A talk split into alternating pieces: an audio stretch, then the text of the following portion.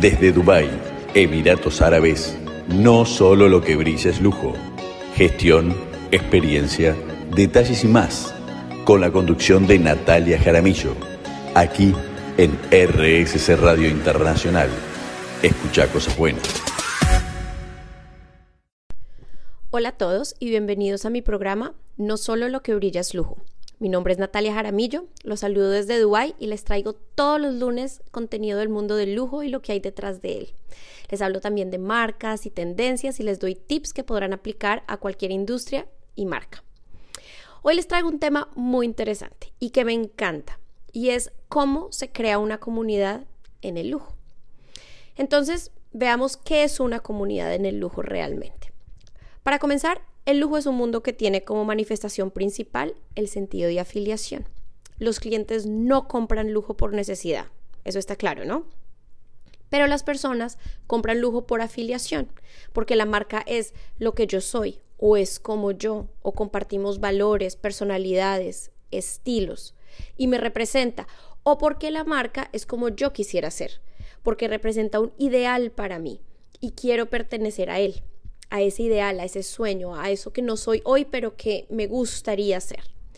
Ese sentido de afiliación se logra comunicando muy claramente los valores de una marca, su identidad, su personalidad, su historia y todo lo que esa marca representa.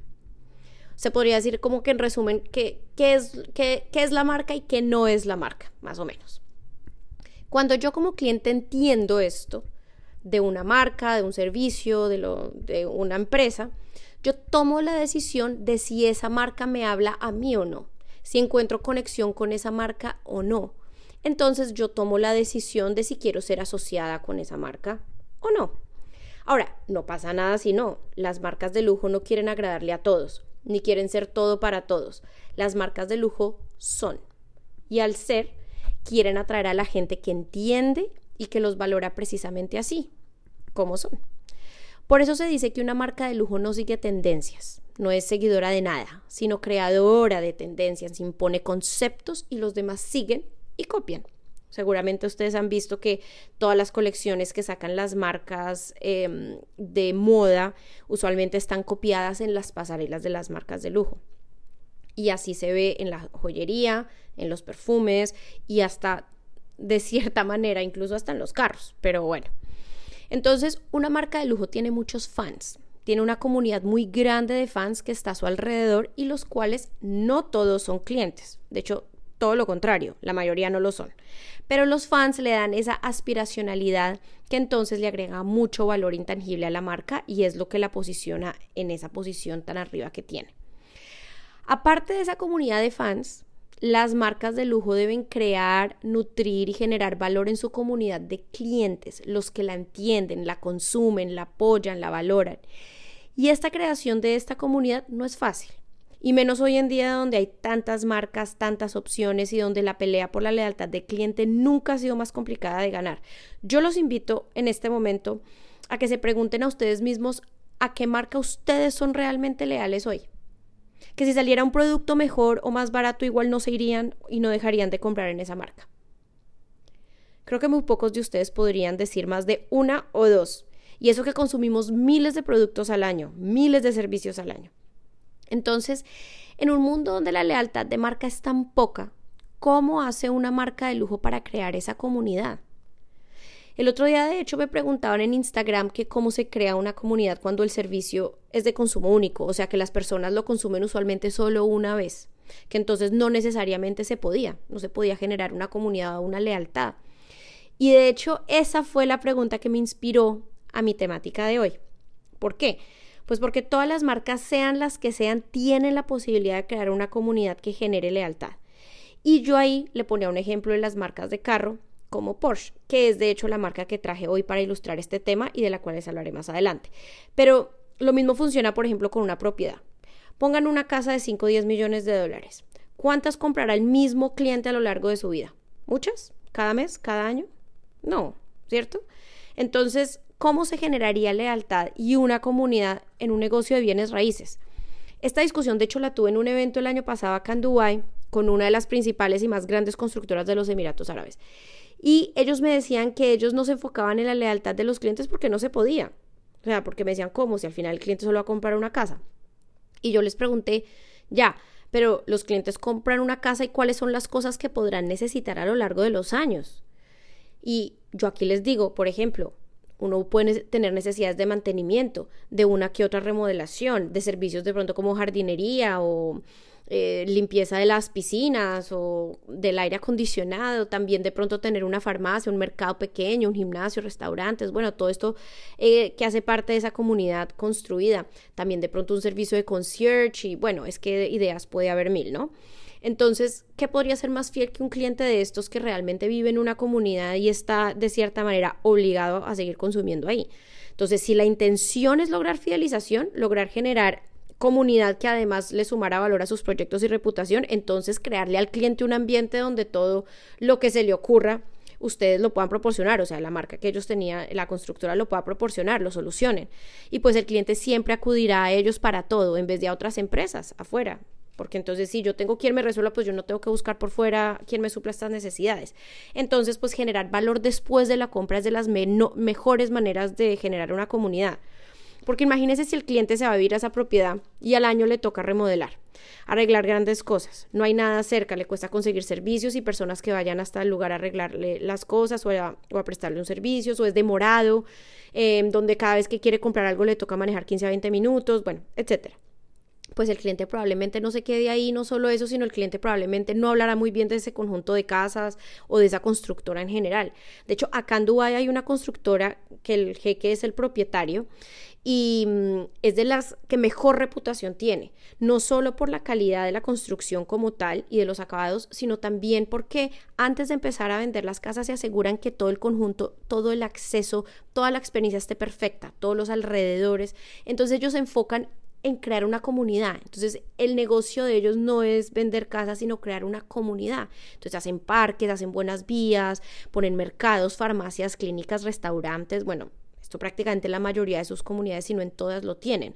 Entonces, generar lealtad, porque si alguien, entonces, pues, mejor dicho, se genera esa lealtad porque al final, si alguien se quiere mover de casa, las personas en Dubái usualmente dices, bueno, pues nos tenemos que cambiar de casa porque de pronto necesitamos algo más grande o la familia se creció, no sé, cambiamos de trabajo y de pronto queremos algo más cerca, pero lo único que saben es que quieren comprar en una comunidad de esta constructora. Entonces la, la, lealtad sí puede ser posible hasta en bienes raíces, además porque todos los servicios de una comunidad son de la constructora. Entonces pues ya se imaginará igual la rentabilidad de ese negocio también, ¿no? Entonces, yo pienso que es ver el negocio desde otra perspectiva y hacerse la pregunta, ¿en qué negocio estoy? ¿Estoy en la venta de una casa o en generar una experiencia de vida?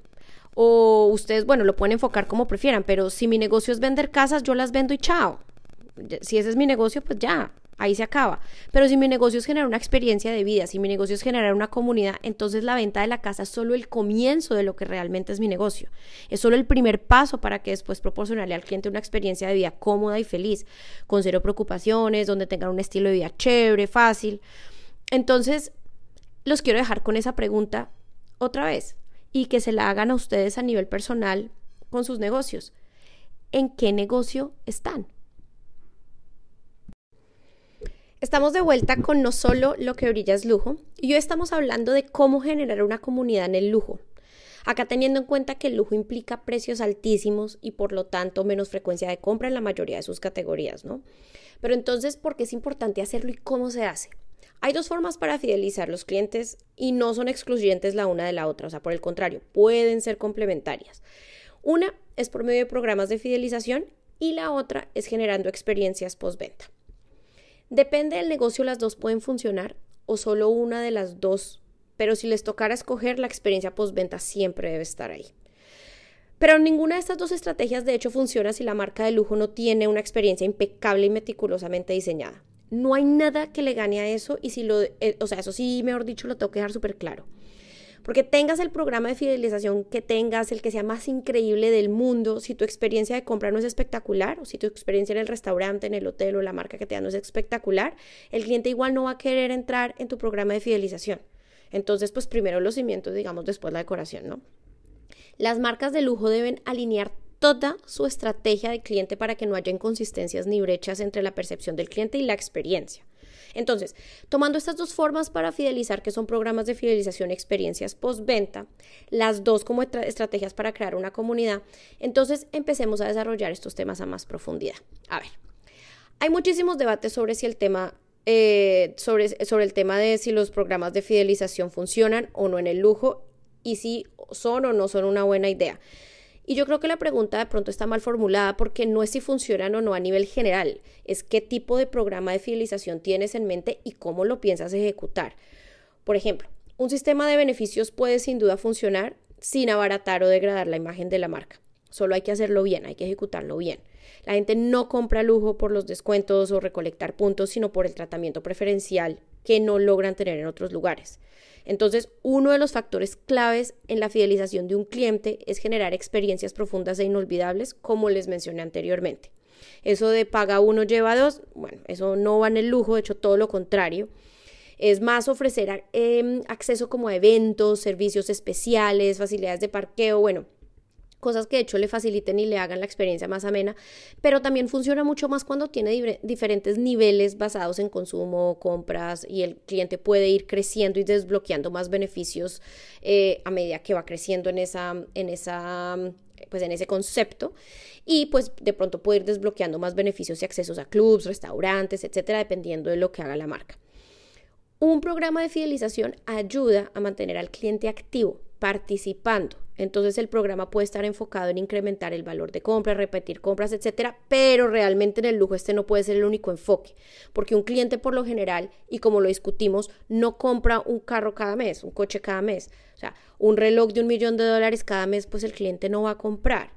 Pero en vez de un reloj, entonces va a comprar dos no creo, entonces no dos por uno pues tampoco, entonces así no funciona realmente en el lujo. El programa de fidelización debe estar creado con el propósito sobre todo de generar esa comunidad y de generar como un grupo de personas que participen activamente con la marca y estén abiertos a ser enamorados de nuevas colecciones, productos, creaciones y seguir construyendo su colección de productos únicos y valiosos. Ustedes saben que muchas marcas de lujo solamente dejan que sus clientes existentes tengan acceso a sus productos más exclusivos. O sea, por ejemplo, Ferrari, Hermes, Rolex, Patek Philippe, etc. Estas marcas no dejan que una persona que no sea un cliente existente tenga acceso a comprar una edición limitada de un producto que ellos saquen. ¿Por qué? Pues porque este privilegio es solo para su comunidad, es solo un privilegio para la comunidad que ya eh, viene comprando, em, que ya es parte de la marca, que es un cliente existente de la marca. Entonces, en este caso, digamos, no se necesita un programa de fidelización sino que la creación de esta comunidad por los beneficios que trae después de la compra inicial es apetecida y los clientes quieren pertenecer y poder tener esos beneficios, lógicamente. Mm, cuando una marca tiene como objetivo fidelizar, entonces deben crear un Customer Journey pero no un customer journey cualquiera, una, una trayectoria del cliente cualquiera, no, tiene que ser excepcional. Con o sin un programa de fidelización, esto es lo más importante. Por ejemplo, Louis Vuitton no tiene un programa de fidelización, pero ellos sí trabajan con una agencia para premiar con experiencias y servicios a sus clientes más importantes. Entonces, si lo ven, la mayoría de las marcas de lujo, lujo no tienen programas de fidelización como tal, pero manejan ese concepto de una manera silenciosa. O sea, ellos saben cuáles son sus clientes leales y los premian de diferentes maneras, ¿no? Al final, hasta los clientes más ricos quieren ser premiados. Todos tenemos un niño por dentro y el cliente de lujo quiere ser premiado con exclusividad, eh, con una experiencia increíble. Y pues al final estos beneficios exclusivos deben ser de alto valor o de acceso limitado y que pues no cualquiera pueda acceder a esto. esto estas experiencias y estos beneficios de acceso hasta los clientes más ricos los quieren. Porque muchos de ellos pues no se pueden comprar, o sea, no podrían ellos igual acceder a eso porque no están a la venta. Entonces, algunas marcas de lujo, por ejemplo, tienen una lista de sus clientes, los, pues, los que más han gastado, y este grupo tiene una cantidad de privilegios como como pues como premio de intercambio por su lealtad y por el valor que este cliente tiene para la marca a lo largo de la vida. Entonces, si este valor es alto, si lo que el cliente puede proporcionar a la marca a lo largo de la vida del cliente es alto, pues la marca le da acceso a su comunidad exclusiva, porque la marca no le interesa perder ese cliente. Ahora, es evidente que la personalización es fundamental y además es uno de los principales retos que las empresas se enfrentan hoy en día, porque para poder nutrir a esos clientes que más han gastado en la marca y darles exclusividad, estas experiencias deben ser escalables y disponibles fácilmente por medio de cualquiera de los canales de la empresa, ya sean virtuales o físicos. Y eso representa un reto enorme. Por ejemplo, imagínense ustedes un cliente VIP de Cartier en Dubai. Pues este cliente va mañana a Cartier en París o a Cartier en Bogotá, en Colombia, por ejemplo y allá que van a saber quién es este cliente. Entonces, ¿cómo haría este cliente para recibir su trato exclusivo y espectacular por ser un cliente importante para la marca si en otros países no tienen ni idea quién es? Es que hasta incluso muchas veces la marca tiene dos eh, boutiques en la misma ciudad y de una a otra tampoco saben quién es el cliente. Entonces, eh, o cuando el cliente, por ejemplo, hace una compra online y pasa como anónimo. O sea, porque es que es complejo. Y esto es uno de los retos más grandes hoy en día de las marcas de lujo. Y es por esto que cualquier programa de fidelización que tenga una marca, un lugar, cual sea lo que sea, cualquier iniciativa de reconocimiento, sea o no un programa de fidelización o no, la personalización debe estar dentro de ese universo digital y por eso es que el universo digital de una marca tiene que ser muy robusto y la tecnología tiene que ser muy buena. No se puede crear una comunidad sin una buena tecnología y entre más grande la marca, aún más. Y si solo premiamos a nuestros clientes, por ejemplo, nuestro punto físico de origen, que es donde ellos están consumiendo en el día a día, digámoslo así, pero no en los demás, entonces nuestra marca no es consistente, no es coherente y el cliente pues nunca será leal porque pues sobre todo a largo plazo, pues porque pues al final no me conviene. Y por ejemplo, uno ha visto mucho el consumo turista, o sea, muchos turistas compran mucha cantidad de productos, o sea, productos muy grandes, muy exclusivos en ciertos lugares de vacaciones, pero cuando regresan a su ciudad natal y van a la marca, nadie reconoce esas compras. Entonces la tecnología no fluye muy bien. Pero quiero decirles que hoy una de cada cinco marcas de moda en lujo, por ejemplo, están incrementando el 50% su presupuesto en tecnología. O sea, la gente igual y las marcas se están dando cuenta que es que eso es lo que tiene que hacer o si no, no se va a lograr hacer lo que están pensando en su mente. O sea, trae, plasmar en, en, en hacer realidad realmente como esas estrategias, esas ideas de fidelización. Otro reto, por ejemplo, es que los clientes que están bien arriba, pues los clientes ya son leales, o sea, las marcas los consienten, los premian, etcétera, pero los clientes que van a comprar por primera vez, de pronto que acaban de descubrir la marca o es la primera vez que ya pueden empezar a acceder a ese tipo de lujos, pues no se logran fidelizar fácil porque en ese momento no hay muchos incentivos para hacerlo. Entonces, en ese punto creo que las marcas están fallando en los básicos de servicio de experiencia. Y sin esto además es muy difícil fidelizar porque además el cliente compra una vez y si la marca no hace un seguimiento postventa, el cliente se va. Hay mucha competencia y hay muchas opciones. esa inhabilidad que tiene la marca eh, por ejemplo, por eh, generar una experiencia postventa, es lo que hace que los clientes que compraron por primera vez no logren conectar con la marca y pues al final pues se van. Y yo les hablaba, por ejemplo, antes de diseñar el Customer Journey, como paso crucial en la estrategia de fidelización y lealtad y es que muchos piensan que el journey del cliente empieza cuando el cliente entra a la boutique y termina cuando se va y no se puede estar más equivocado porque el journey empieza en el momento en el que el cliente sabe que tú existes y no termina nunca. Es un journey infinito, pues, y como tal tiene que estar diseñado. Si lo diseñas con un fin, pues es natural que pierdas al cliente después de la compra y después lo tengas que volver a ganar desde cero, cuando ya no había necesidad de hacerlo.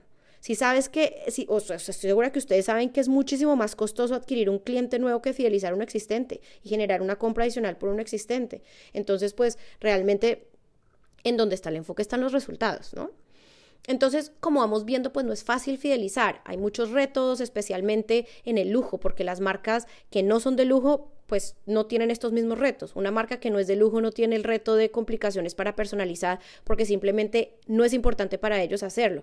Y pues, mm, por ejemplo, ustedes ya saben que sin personalización no hay lujo. Entonces, pues el reto es muy grande ahí para una marca eh, de este nivel.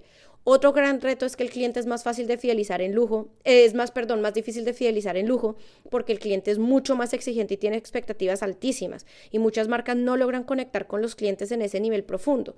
En una marca de lujo, por ejemplo, perdón, en una marca que no es de lujo, la experiencia sí es importante, pero la conexión no necesariamente debe ser emocional porque las compras son racionales y los productos se compran por necesidad. Otro reto en el lujo, por ejemplo, es la importancia de las conversaciones uno a uno. Es difícil lograr eso pues porque pues igual tienes que tener un ejército de cierta manera, pero una marca que no es de lujo no requiere tener conversaciones uno a uno. O sea, uno no necesita un asesor para comprar una mayonesa en un supermercado, pero sí de pronto para comprar un diamante, ¿no? O sea, eh, bueno, estoy poniendo ejemplos muy extremos, pero pues me entienden.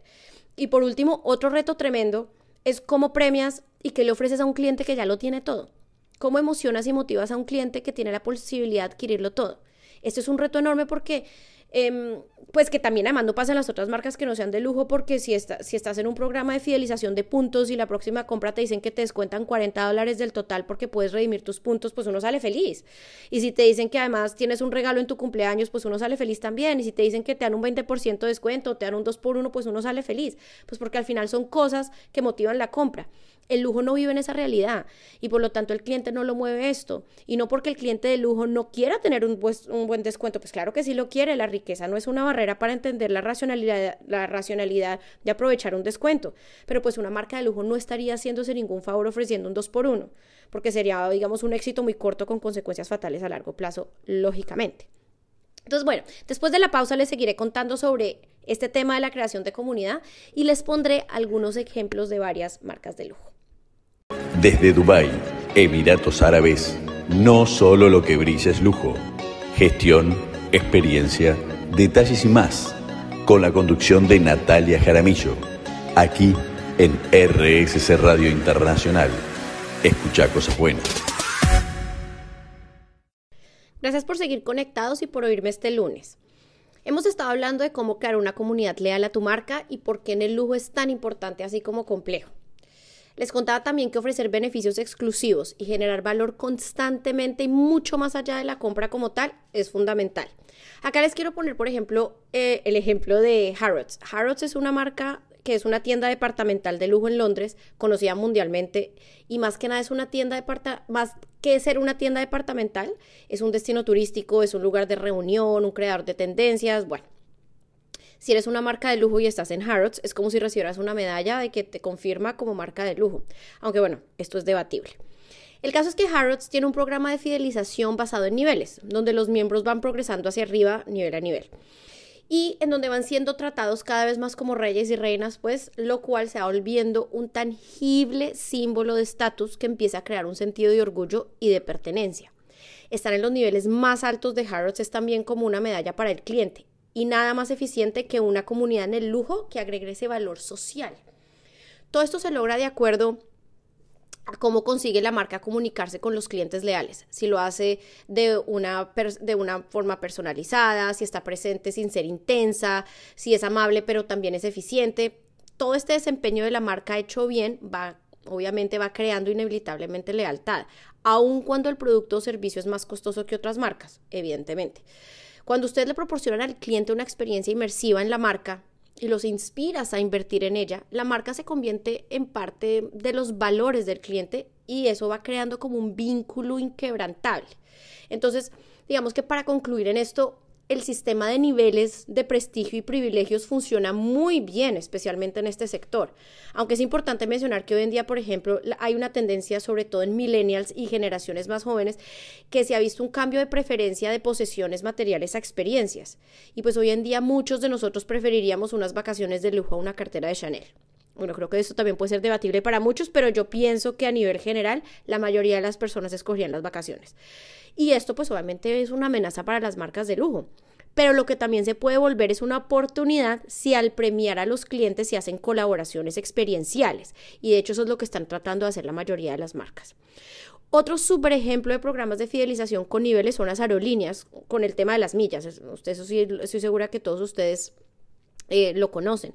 El cliente entra prácticamente en una competencia consigo mismo de llegar al nivel más alto y probar los beneficios y pues ya después queda absolutamente comprometido a no perderlos, ¿no? Porque después de que ya conoces lo que se vive por allá y, y cómo funcionan las cosas, pues ya no quieres salirte nunca.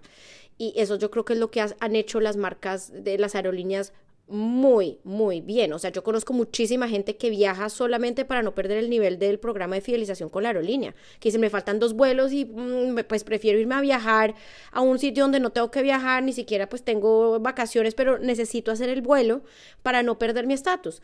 Y yo pienso que estos programas con beneficios exclusivos para clientes en la parte de arriba funcionan muy bien como símbolo social también de estatus. Y lo vemos pues todos los días en las redes sociales, la gente publicando todos los beneficios que dan las aerolíneas en esos niveles de, de arriba, pues de alta fidelización. Este concepto de exclusividad también se ve extendido a la creación, digamos, de escasez por partes de la marca. Por ejemplo, Chanel. Chanel produce cantidades limitadas de sus bolsos más famosos en cada temporada, lo cual genera sentido de necesidad de compra mucho más eh, intenso y de estar constantemente comprando aún sin tener un programa de fidelización y por este tipo de estrategias pues también responde a una necesidad social de lujo que también se puede manifestar con la posesión de artículos personales escasos, limitados y únicos y eso funciona muy bien como estrategia de fidelización también. Ahora, si definitivamente no se quiere tener un programa de fidelización, eso también es válido, pero es que aún sin estructurar uno, te toca igual desarrollar algún tipo de estrategia para fidelizar y es ahí donde puedes usar tu experiencia para hacer sentir al cliente valioso, comprendido y pues esto va mucho más allá de mensajes personalizados y también va mucho más allá del proceso de compra, ¿ok? Para entablar una relación con el cliente, sino esto va al tema que le, al segundo método de fidelizar que es ya por método de la experiencia postventa. Y es acá donde les traigo a una de las marcas más exitosas en la creación de comunidad y lealtad inquebrantable, que es Porsche. Obviamente no hay duda que Porsche es uno de los automóviles de más alta calidad en el mercado, conocido no solo por su desempeño, sino pues obviamente también por su comunidad, por su em, comodidad, por su durabilidad eh, y bueno, y por su servicio al cliente que además es conocido y reconocido por ser de los mejores del mundo durante toda la experiencia. Ahora, lo que hace Porsche es increíble, porque no solamente ha trascendido su concepto más allá del coche como tal, sino que han creado un estilo de vida alrededor de este y lo cual es impresionante. O sea, la comunidad que han creado más allá de lo que se podría decir clientes, ellos tienen fans, pero que además de ser fans que miran, son fans que compran, son fans que consumen, o sea, son, son absolutamente comprometidos, tienen embajadores, tienen un grupo de personas que creen en la marca, que la entienden, que la aman y que la hacen parte de sus vidas todo el tiempo. Porsche fue mucho más allá de una creación de una comunidad, porque Porsche creó una necesidad y así se convirtió en parte de la vida del cliente. Y si se hace parte de la historia del cliente y nada más impactante y efectivo en conseguir la lealtad de un cliente que cuando te vuelves parte de su historia y de su vida. ¿Cómo se hace esto? Pues transformando a tu cliente y Porsche logra realmente transformar a una persona solo por el hecho de tener su producto y de proporcionar todo un universo y un ecosistema que se vuelve absolutamente necesario para el cliente. Yo he visto muy pocas marcas trabajando tan fuerte por construir una comunidad de marca eh, de la misma manera en la que Porsche lo ha hecho muy pocas, porque ellos realmente no buscan solo vender coches y ya, ellos buscan que sus clientes compren el estilo de vida, la comunidad y que hagan parte de ella para siempre. Ahora, cuántos Porsche compra una persona en la vida, uno, dos, no sé, pero no es un tema que estás comprando un Porsche cada semana, cada mes o cada año. Pero los clientes que han comprado son clientes que están consumiendo en el ecosistema de Porsche todo el tiempo, por lo que les digo, porque están comprando un estilo de vida. Entonces ellos buscan nutrir y fomentar esas relaciones mediante la creación de un ecosistema completico una experiencia que lo haga siempre entretenido, atractivo, sorprendente. Se enfocan mucho en la educación, en el orgullo de pertenencia, en, bueno, en esa comunidad misma, en el entusiasmo también de hacer parte de la comunidad. Realmente que yo digo que Porsche es un ejemplo a seguir, pero y esto sí no es debatible, yo creo que para muchas marcas. Entre los valores de la marca, digamos, de Porsche, los vemos así en general, tienen tradición e innovación, diseño y funcionalidad, exclusividad y aceptación social, y todas sus iniciativas están sorprendentemente alineadas con estos valores en cada paso del Customer Journey, y eso no es fácil de hacer. Muy pocas marcas lo hacen. Su misión, por ejemplo, como marca es brindar un servicio impecable y sus altísimos niveles de satisfacción son un gran ejemplo de eso porque además es que la gente los conoce por eso. Pero entonces, ¿cómo hizo Porsche esto? Pues esto se los voy a compartir después de la pausa. Bueno, y hemos llegado a nuestro último segmento, hoy hablando de cómo fidelizar a nuestros clientes por medio de la creación de una comunidad. Y les estaba poniendo como ejemplo a Porsche como una de mis marcas favoritas en este tema porque realmente sí que son genios en la creación de comunidad. Y bueno, quedamos en que les iba a contar cómo entonces hace Porsche esto de manera tan exitosa. Entonces, primero, cultura y educación. Partamos que la cultura es la base y fundamento de una gran experiencia de cliente. Porsche da total prioridad a las personas y se puede ver en la forma en la que han diseñado la experiencia de sus empleados, que es una cultura súper leal, muy bien capacitada, y además trabajan en su desarrollo constantemente porque para ellos la innovación es importante y trabajan junto a todos los miembros de su equipo para eso. Todas las personas que trabajan en Porsche pueden dar una idea para un carro incluso sin ser los, las personas, los mecánicos pues o los, no sé cómo se les llamarán los ingenieros o las personas que realmente están trabajando con, con, con la creación de los carros. Pero además tienen algo que se llama el Porsche Brand Academy. Es una academia de marca y aquí cuentan con una sólida capacitación interna que fomenta la participación del cliente. Esta formación en sí misma es una experiencia inmersiva que recorre la historia, los valores de la marca, la personalidad, la identidad de Porsche y finaliza con el producto y su marketing. Utilizan una plataforma pues como un software basado en la realidad aumentada y la realidad virtual.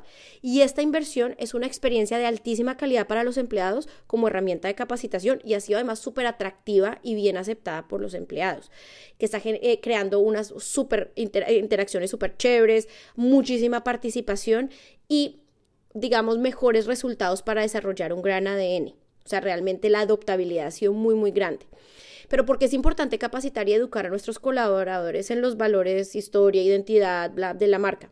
Pues porque de nada sirve que solo lo sepa el creador, el diseñador o el dueño. De nada, pues porque al final, ¿quién atiende a los clientes? Pues es el empleado. Y es él el que tiene que ser capaz no solo de explicar la marca, sino de personificarla. Y personificar los valores de una marca no es fácil, pero de no hacerse es de las razones principales eh, por las cuales una marca puede ser, una, una experiencia puede ser mala o incoherente. Y esto pues definitivamente conlleva a una desconexión del cliente y no genera fidelización. Así tengas un producto espectacular y así tengas un gran programa de fidelización si lo tuvieras. Aparte de la cultura de educación, también lograron crear esta comunidad gracias a su compromiso y enfoque en el cliente, obvio. Y yo diría que esto lo hacen en su máxima expresión. Acá tienen también el Porsche Brand Academy, lo mismo que tenían para los, eh, los empleados. Entonces lo que hicieron fue una genialidad porque tomaron la academia de marca, el Brand Academy de los empleados, ¿ok? Y lo trascendieron para los clientes.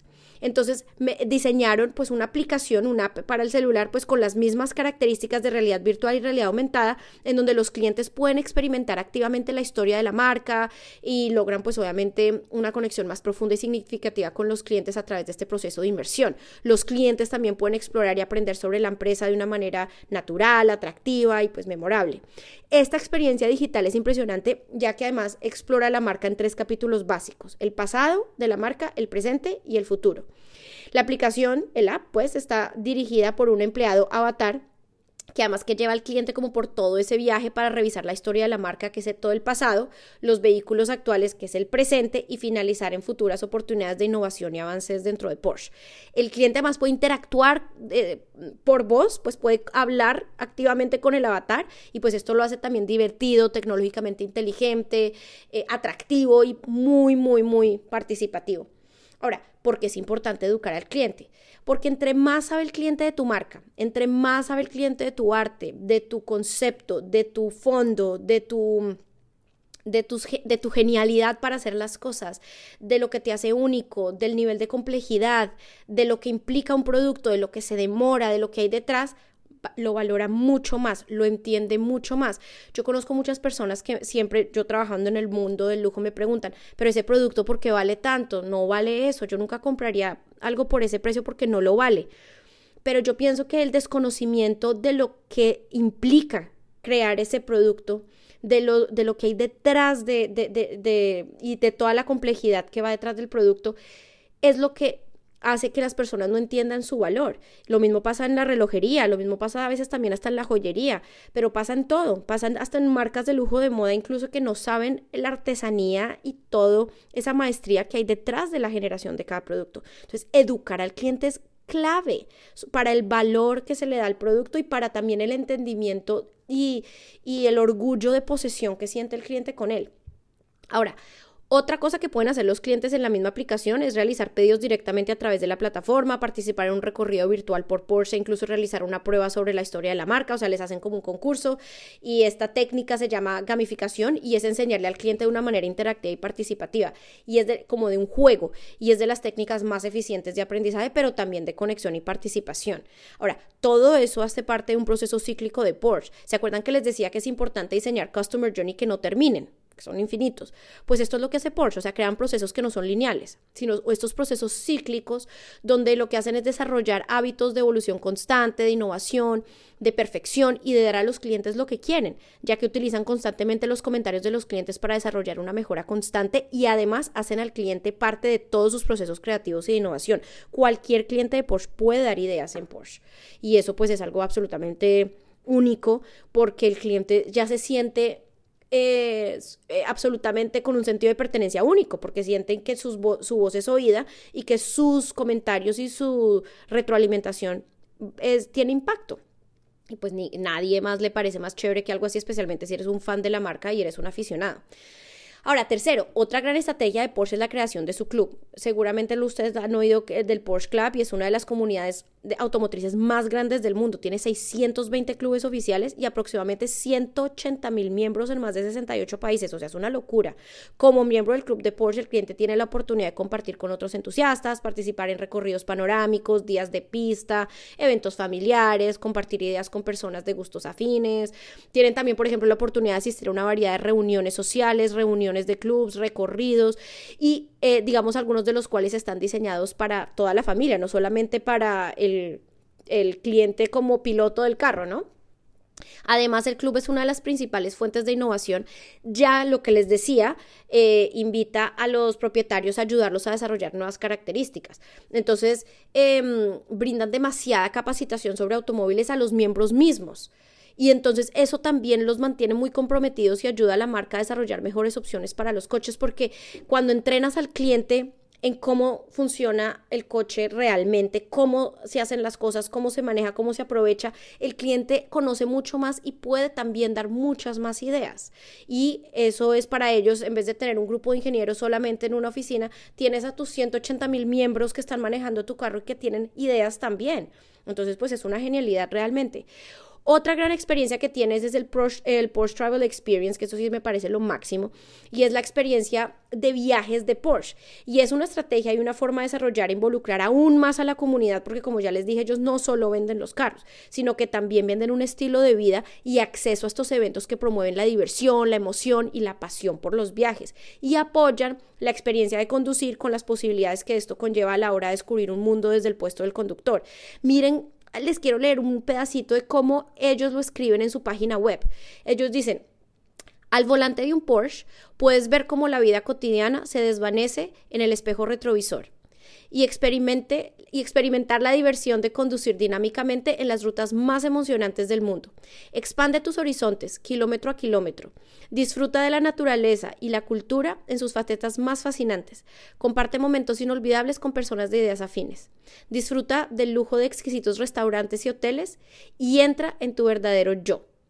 Cierro comillas. Esta experiencia tan atractiva, de hecho, en términos de los cinco sentidos, emociones, además de desarrollar un sentido de aventura, emoción y pertenencia, estas experiencias llevan a los clientes a diferentes como partes del mundo en donde ellos van a conducir a través de paisajes increíbles, viven especialidades culinarias de lujo, los, experiencias em, culinarias de lujo, los llevan a probar delicias locales, mejor dicho, eh, también además les clasifican una serie de actividades adicionales además de conducir para que los clientes disfruten de los lugares, lo cual es obviamente es un, una experiencia increíble y es un programa que ellos diseñan y personalizan súper cuidadosamente. Además, también el cliente puede pedirle a Porsche que le organice una experiencia de conducción para una ocasión especial de forma privada. Entonces, el equipo de Porsche Travel Experience, que tienen un departamento de esto, crea la experiencia absolutamente personalizada y privada para el grupo de clientes o para el cliente solo, con los amigos o lo que sea y eso obviamente eh, mantiene la relación con los clientes y, ayuda a, a, estar presente en todos los momentos de la vida porque están hasta para ocasiones especiales. Y por último, tiene el tema de las experiencias de conducción, que también es un tema súper, y es que Porsche también organiza entonces, por ejemplo, experiencias de manejo en nieve, en pistas de carreras y, otras, y otros lugares súper sorprendentes. Y para esto entonces también ofrece cursos, porque si se van a llevar al cliente a manejar un Porsche en nieve, pues lo tienen que primero enseñar a hacerlo. Entonces em, les enseñan todas esas habilidades desde antes y entonces en verdad empiezan a crear también habilidades, a desarrollar habilidades en los clientes y un aficionado de este mundo, pues qué más no va a querer sino aprender a esa versatilidad que tiene el carro. Y pues en el Porsche Driving Experience Center, que es un centro de experiencias de Porsche, eh, ahí hay unas experiencias súper inmersivas en donde el cliente además, además de tener una exhibición de vehículos, los clientes pueden sumergirse en todo el universo de Porsche a través de experiencias multisensoriales, de realidad virtual. Y ahí en ese mismo centro pues hay un sentido de comunidad porque van muchas personas a compartir allá y crean y pues va mucho más allá del hecho de conducir, sino también a fomentar esa comunidad de la que les vengo hablando. Hay cafés, restaurantes, reuniones, eventos, exposiciones y bueno, etcétera. Entonces, bueno, en conclusión, yo creo que Porsche realmente ha seleccionado cada paso del recorrido del cliente, especialmente eh, lo que viene después de la compra y, realmente es un ejemplo de inspiración para muchas marcas. O sea, su consistencia, su coherencia es lo mejor, es lo máximo, ya que ha entendido muy bien a sus clientes y, y, siguen brindando experiencias que tienen sentido para ellos y que les siguen agregando valor. Y pues Porsche es una marca muy emocional que busca conexión e inspiración constantemente y los clientes pues son fans y los mejores embajadores de la marca. Entonces, bueno, espero que les haya gustado mucho el tema de hoy y que hayan podido inspirarse en marcas como Porsche para ver que agregar valor va mucho más allá de la compra y que el negocio de Porsche no es vender carros y que el tuyo no es lo que tú crees que es hasta hoy. Entonces, encuéntrale un propósito más valioso a tu negocio Entiende muy bien cuáles son las necesidades de tus clientes, porque recuerda que no solo lo que brilla es lujo, y crear comunidades alrededor de una marca es de las expresiones de lujo más importantes y de las necesidades más básicas que quiere satisfacer un cliente al comprarte. Entonces nos vemos el próximo lunes con más del mundo del lujo y los espero. Desde Dubái, Emiratos Árabes, no solo lo que brilla es lujo, gestión, experiencia, detalles y más con la conducción de Natalia Jaramillo, aquí en RSC Radio Internacional. Escucha cosas buenas.